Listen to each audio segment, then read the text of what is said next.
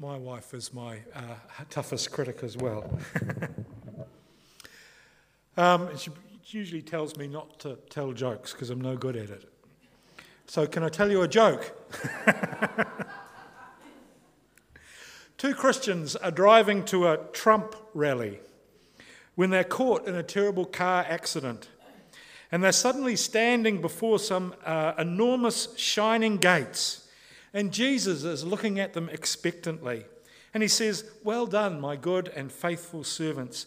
Enter into your rest. And they're stunned and they're overwhelmed. And they wander in with their mouths agape at just the wonder of heaven.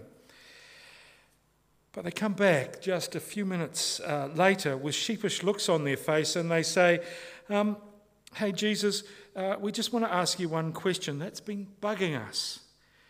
Uh, we can't, uh, how on earth did Joe Biden manage to steal that election? We can't figure out how he did it. And Jesus shakes his head and says, It wasn't stolen, he simply got more votes than the other guy. And at this, there's an awkward pause for a moment, and the two arrivals look at each other, and one of them says, Well, this goes higher than we thought.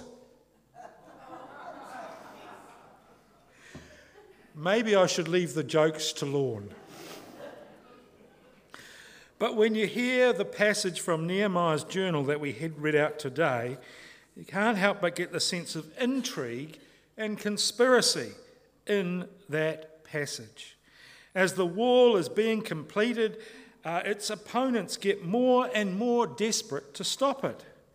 We see personal attacks on Nehemiah, schemes which reach some high places and include some of the priests, prophets, and nobles in Jerusalem.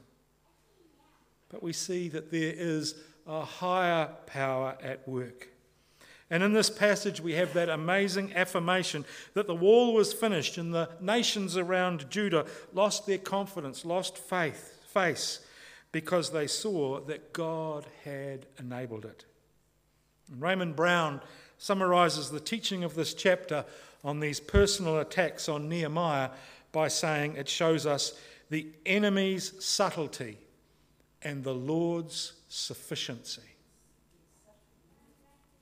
Have I spelled it wrong? No? Oh, good. yeah, that's the other thing I should probably not do write things in public. and as a church, we have a vision to stop being in decline and to become and be a flourishing Christian community. And as a community, that we have a mission to connect people to God and to one another. And in 2023, we are refocusing as a church on seeing that vision and mission become more and more a reality as we pray, keep praying, as we plan, keep planning, and as we work together, keep working to see it become that reality.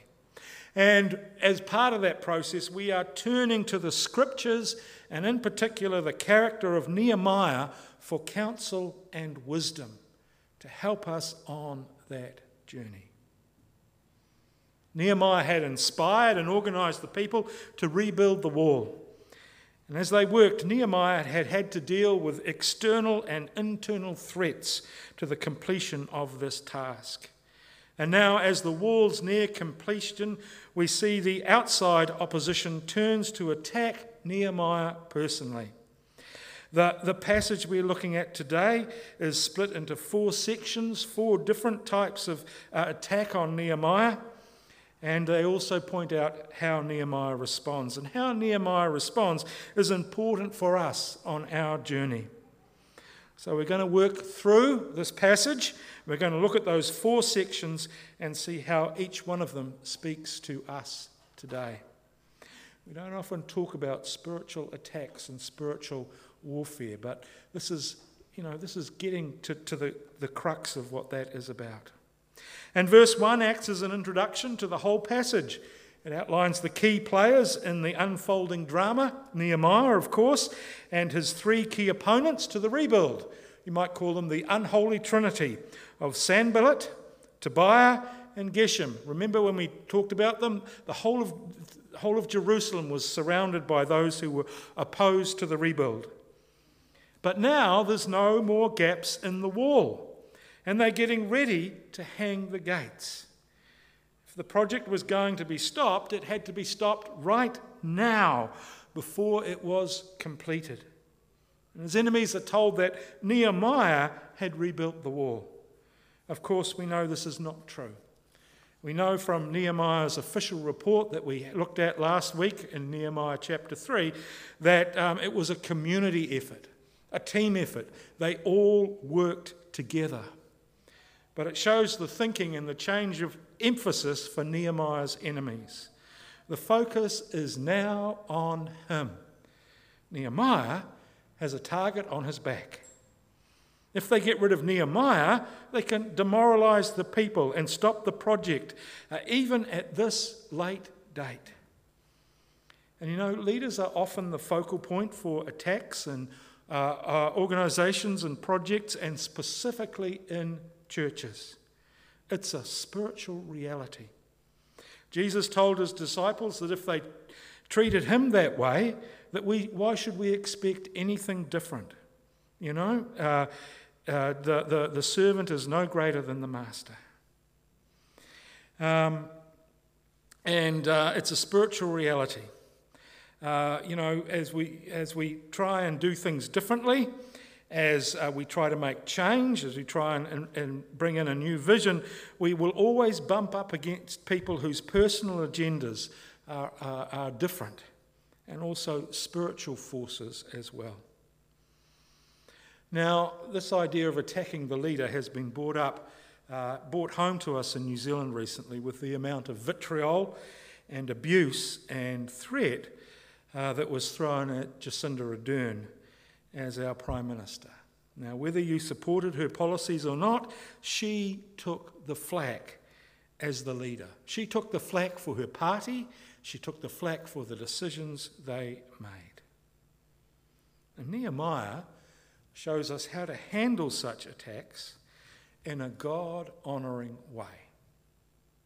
The first attack comes from Sanballat and Geshem, who send a message to Nehemiah to come and meet with them. What seems like a very rational and reasonable thing to do. I mean, they are equally Persian officials as well, they're fellow leaders, so why not talk through the differences? The plains of Ono are sort of halfway between Jerusalem and Samaria. So it'd be easy to be seen as, hey, let's meet halfway. You know, but Nehemiah sees through it and sees it as a scheme to harm him. Firstly, it's a day's journey uh, down to Ono, and you can imagine the talks going on and on and on on a journey back. So it would take them away from the work and it would delay, delay it by at least a good work, a good week. And then you don't know, there might be sort of more conferences that they want to sort of have, you know? Uh, and it could purely be a delaying tactic. But more threateningly, Ono was away from where Nehemiah had protection. It was a dangerous place. It was on the border, so it would have been easy to kill and then replace Nehemiah. Remember, Sanballat had been the governor over Judah as well as over Samaria. Um, so Nehemiah sends back a message, and he does it the right way by sending, you know, that you would with one official talking to another by using an aid, and says, I am carrying out a great project and I cannot go down. Don't make me stop work to just to come and talk to you. One of the ways that the enemy uses to stop us focusing on seeing, what God, uh, seeing our God given vision becoming a reality and doing our kingdom of God work is distraction. These distractions can very easily be seen as good things, but can be dangerous. They can take us away or even stop us from achieving what God is calling us to do. My mailbox on my computer fills up with emails of very good and wonderful things that people are inviting me to come and be involved in and that I could invest my time in. And some of them, you know, I'm really interested in. But I believe that if I answered them all and, and did what they were asking me to do, it would pull me away from what God is calling me to do. Paul Borthwick in his book on time management, puts it like this He says, If the devil can't make you evil, he'll make you busy. You know? So many distractions that you can't keep focused. And for us, that's all a, a great truth. Um, I mean, one of the examples is that when it comes to developing and growing our relationship with God, you know, it's easy to get distracted. You might sit down to have your quiet time, to read the Bible and to pray. And then there's this flood of all these things you need to do comes into your mind, right? And you just can't settle yourself and be still. And uh, it would be easy for those things to drain away the energy for the good work of growing spiritually. I guess that's why they call those things spiritual disciplines. Nehemiah's response here was to simply remain focused on the main thing. Keep the main thing the main thing, as one of my youth group leaders in Rotorua used to say again and again and again, which was actually really helpful in the end. We also need to be aware that, like Jesus found, some distractions, some interruptions can be God appointed moments and ministry opportunities. But for leadership as a church and for us individually in our lives, it's important to know what God has called us to do, what is important for us to do, and what is simply distraction. And to be willing to say, like Nehemiah does, no. We're about a great work, and I'm not coming off this wall. The second attack is more insidious. Sanballat sends an open letter via a courier to Nehemiah. Now, it may have been the same as the previous letters. And in our day and time, it would be like leaking the contents of an email to the media or actually posting it on a public forum. Everybody gets to read it. And the letter is full of slander and insinuendo, you know, of rumours. It's designed to make the people fearful and also to make them question Nehemiah's motives. Sanballat, supported by Geshem, say that they've heard Judah is planning a revolt and Nehemiah is going to appoint himself king.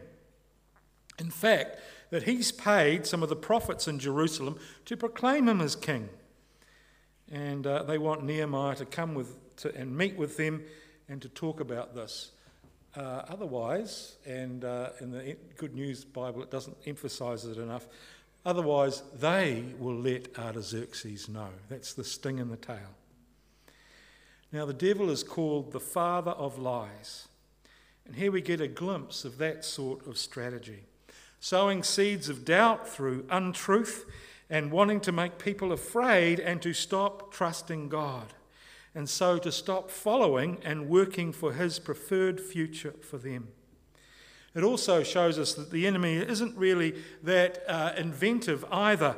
And, uh, you know, as Sanballat had used this rumour of revolt before, or should I say in Ezra 4, to stop the rebuilding. He'd let that rumour be heard by Artaxerxes. And, you know, often a leader's or Christian's integrity will be challenged and questioned as a way to make them stop doing what God is wanting them to do. Oh, you're just empire building. It's all about you and what you can get out of it. And know, the Psalms are full of such things and such pain of such things in David's life rumours, hurtful and damaging character assassinations. Well, Nehemiah does not enter into a debate with Sanballat, uh, desperately trying to defend himself nor is he cowed into doing what Sanballat wants, or goaded into a slinging match with his opponents. Rather, he responds directly by saying it's not true. You know, he is confident in his own integrity. And, expo- and you've got to remember that, you see, Nehemiah, when there was the talk about, you know, uh, the financial things that were going on amongst the people that were causing harm, Nehemiah repented of the way his family was involved in that. So we've got a man that, you know, will, will listen to criticism and be prepared to change. But here he's saying, no way, this is not true. You know? And he exposes what Sanballat is really trying to do. You're trying to make the people too afraid to complete the work, fearful of Persian forces coming over the horizon just to make sure that there isn't a rebellion. Uh, you know, um, or also that they were fearful of Nehemiah becoming king or wanting to be king. You know how you respond to lies? You respond by speaking truth, exposing it to the light, by proclaiming the gospel. The fact that Sanballat does not report this to Artaxerxes actually shows him that he's aware of Nehemiah's integrity and reputation with the king. Secondly, Nehemiah turns to prayer. One commentator calls it a Twitter prayer, a quick fire, short prayer. Now strengthen my hands. Now, as it says in the um, Good News Bible, now strengthen me, God. He asks God to enable him to continue the work and to keep doing what is right. In Acts 4, when the uh, Sanhedrin, the Jewish religious officials, tell the disciples to stop talking about Jesus and the fact that he's risen from the dead, instead of being afraid, they get together and they pray for the courage to keep on doing what God has called them to do a sort of strengthen my hand prayer. And the place where they met shook as God turned up. When we are faced with spiritual and personal opposition, we need to turn to the Lord in prayer, trusting God to be with us. And it's important that we remember here that Nehemiah was a man of prayer. And this short help prayer is, is not out of, the, out of the ordinary, but you know, it comes from what he knows of God and his constant and consistent prayer life. Right from the beginning of the book, we've seen that in Nehemiah. Now, the third attack starts in verse 10, and this is a bit harder to sort out. Nehemiah goes to the house of, and I find this hard to say as well, Shemaiah, who we find out in verse 12, uh, where Nehemiah says Shemaiah was prophesying against him, is recognized as a prophet. And probably as he counsels Nehemiah to meet him in the temple, that he is a priest as well. And it tells us that Shemaiah was shut in his house. Now, this was probably meant to be some sort of prophetic, symbolic action. You know, like um, Hosea marrying uh, a prostitute, uh, and you see in uh, Ezekiel and, and uh, Jeremiah that they, they do strange things which um, are, are, supposed to show people that this is what God's doing. And uh, this was obvious to show Nehemiah and the people that they should be scared they should stop work and that they should hide. And Shemaiah tells Nehemiah to, to meet him in the temple, to go in and to close the door as uh, they're coming any time to kill him. And again, Nehemiah responds by realizing that this was not from God, that this was a false prophecy. You see, Nehemiah has a gift of discernment and is able to work out what is and isn't from God.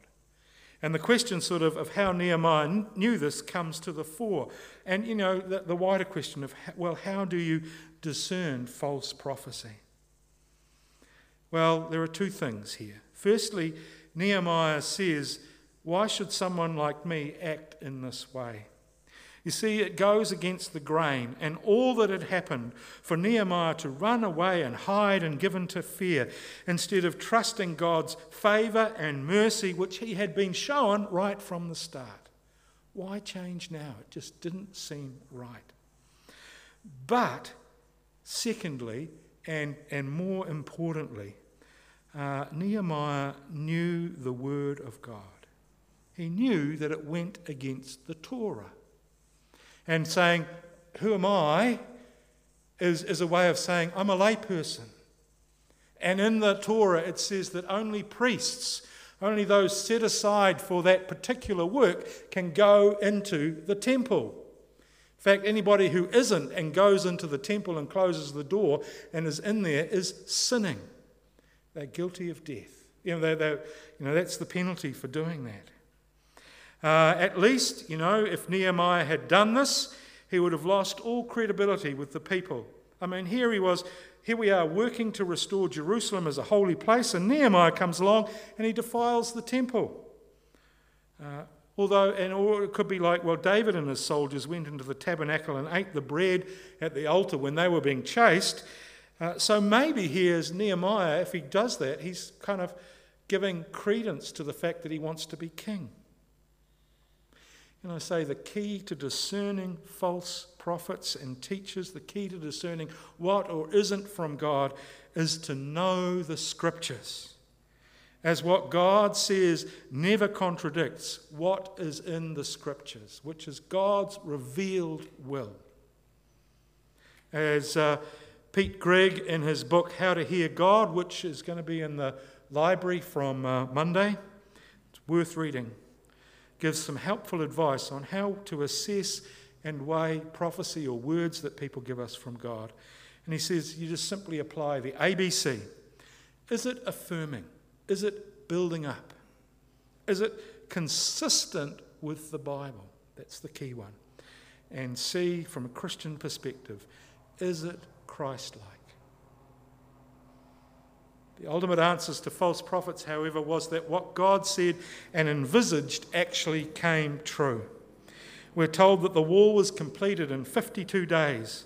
An amazing job done in an amazing time. You know, there were no overruns, there were no uh, uh, cost overruns. And instead of the people being afraid as the prophet and the enemies wanted, it was the surrounding nations who lost their confidence because when the work was completed in time, it was obvious that God was with his people. Despite all the shenanigans, God's purposes were achieved. We need to be reminded and have confidence that God is the one who is able to bring to fruition the visions he imparts to his people. And the fourth section deals with the ongoing attacks that Nehemiah faced. Uh, if you were to talk about it in today's terms, you might use words like nepotism or cronyism, uh, letter writing campaign, uh, trying to rake up muck on someone. Tobiah is said to have many connections with the important families in Jerusalem and people who are oath bound to him. They're tied to him by family and business. Who he writes to to try and undermine Nehemiah, and who passes on intelligence against Nehemiah to him. And Tobiah's aim in giving good reports for himself uh, so, is that so that he will be able to maintain and extend his power base and intimidate Nehemiah by saying, See the influence I have. You know, maybe we see that in today's, um, you know, uh, uh, social media world where influences can can change the way things uh, uh happen. Uh, and you know, we actually call that being a gatekeeper or a power broker in our day. People who use their influence for their own personal gain and to gain and keep control. When there's change or a vision that threatens the status quo and their place in it, you know that you will face people who have so much invested in the way things are and, and who are gatekeepers who just simply want to let you know that they really are in charge. And we see that Nehemiah deals with them in the first paragraph in chapter 4. Instead of pandering to the gatekeepers, he appoints people like his brother Hanani as their commander. Uh, you know, it might seem like he's giving in to nepotism or possibly wants to surround himself with his own power base, with yes men and sycophants. But, you know, we need to look at the quality of the qualities that Nehemiah sees in his brother and the, uh, the other Hananiah uh, when he appoints them. They are people of integrity. They fear God more than man. You know? That's great. They, they're devoted to God in their lives, and that's consistent and shows in their actions. And Nehemiah also empowers the people to be involved in the process, to guard the gates and the walls, divesting power and influence from those gatekeepers. It's a good example for us as well to look for, at people's devotion to God rather than their connectedness and influence, and devolve power structures so it isn't in the hands of a few, but shared by many. You know, we could have spent four weeks unpacking this passage and looking at examples of the enemy's tactics to oppose God's work and how to respond, but uh, really we've just managed to scratch the surface. But it's good to see this example of keeping on doing a God given task despite personal attacks physical, psychological, and spiritual. To see someone trusting and turning to God in those times and being committed to the vision they believe God has given them. It's encouraging for us. In the Beatitudes, Jesus says, Blessed are the meek, for they will inherit the earth. We often equate meek with weak. However, someone who is meek is someone who is committed with all their strength and energy to the common good, a common goal, to see God's preferred future become a reality, and will not be put off or pulled away by any distraction, accusation, slight, or ploy. Nehemiah gives us a good example of that. And of course, Jesus is the ultimate example, as it says in Hebrews 12. For the joy set before him, he endured the cross and is now seated at the right hand of the Father. The other thing is people are often fearful when we talk about spiritual warfare and spiritual attacks. And fear is a word that's repeated quite often in this chapter. But in the end, the type of fear that comes through and victorious is the fear of the Lord, the awe that they have that God is with them, the awe that God had allowed them to build the wall. They see that God's power and that God is with his people. And you know, in the end, it's those people who fear the Lord who are the ones who persevere and prosper. We started off with a, a joke about uh, the fact that, you know, the conspiracy went higher than we thought. But the reality is it's rather the opposite. Those conspiracies, that opposition, the enemy will never go high enough because God is with his people. God is for his people. Jesus Christ has won the victory. The enemy has been defeated. The enemy may be subtle, but the Lord is sufficient. So let's build together. Let's work together for what God has called us to, for the glory of God. Amen? Amen.